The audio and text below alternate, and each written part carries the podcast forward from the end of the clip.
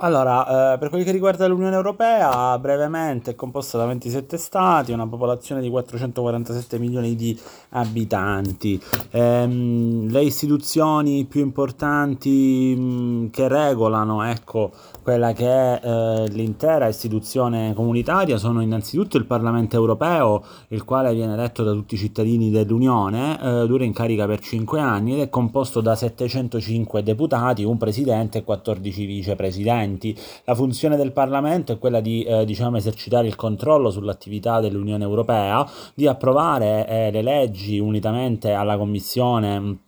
eh, le leggi proposte dalla Commissione unitamente al Consiglio europeo e di approvare il eh, bilancio. Il Consiglio europeo invece è presieduto ogni sei mesi dal primo ministro di uno dei paesi dell'Unione europea, riunisce quelli che sono i primi ministri, dunque i governi dell'Unione europea ed è l'organo decisionale più importante della UE. Approva infatti le leggi unitamente al Parlamento, coordina la politica economica e decide sulla politica eh, estera. La Commissione europea europea, invece, al pari del Parlamento, dura in carica 5 anni, è composta da 27 membri, dunque uno per ogni Stato, compresi il Presidente e il, l'alto rappresentante per la politica estera e di sicurezza eh, comune. Le funzioni della Commissione sono quelle di eh, proporre gli atti legislativi, di vigilare sull'applicazione del diritto dell'Unione Europea, esegu- eh, dare esecuzione al bilancio e rappresentare esternamente l'Unione Europea. Il Consiglio dell'Unione Europea ha uh, diciamo una struttura um,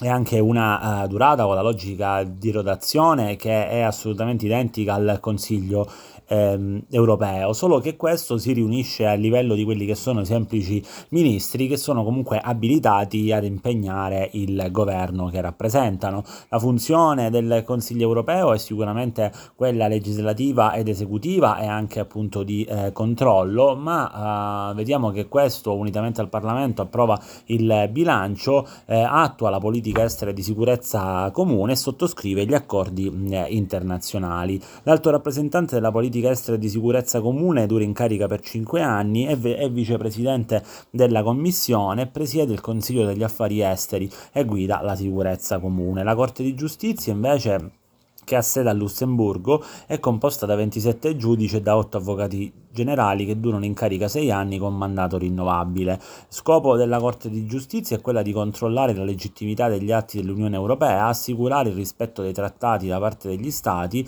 eh, interpretare il diritto dell'Unione Europea su richiesta di quelli che sono i giudici eh, nazionali. Al suo interno è composta da due organi, la Corte di Giustizia stessa e il eh, Tribunale. La Corte dei Conti, infine, anch'essa con sede a Lussemburgo, è anch'essa composta da 27 membri che durano in carica per sei anni rinnovabili, il presidente invece dura in carica tre anni ed è anche egli rinnovabile. Lo scopo della um, Corte dei Conti è quello di controllare delle finanze dell'Unione Europea ed esercitare dunque un ruolo ed un'attività di eh, audit. È importante sottolineare che nell'ambito di ehm, Schengen eh, non ha, eh, nel trattato di Schengen eh, non ha aderito l'Irlanda, mentre vi sono candidati per l'ingresso quali la Bulgaria, la Romania, la Croazia e eh, Cipro, mentre vi sono dei paesi che pur non appartenendo all'area diciamo, dell'Unione Europea eh, hanno sottoscritto il trattato di Schengen in particolare questi sono la Svizzera,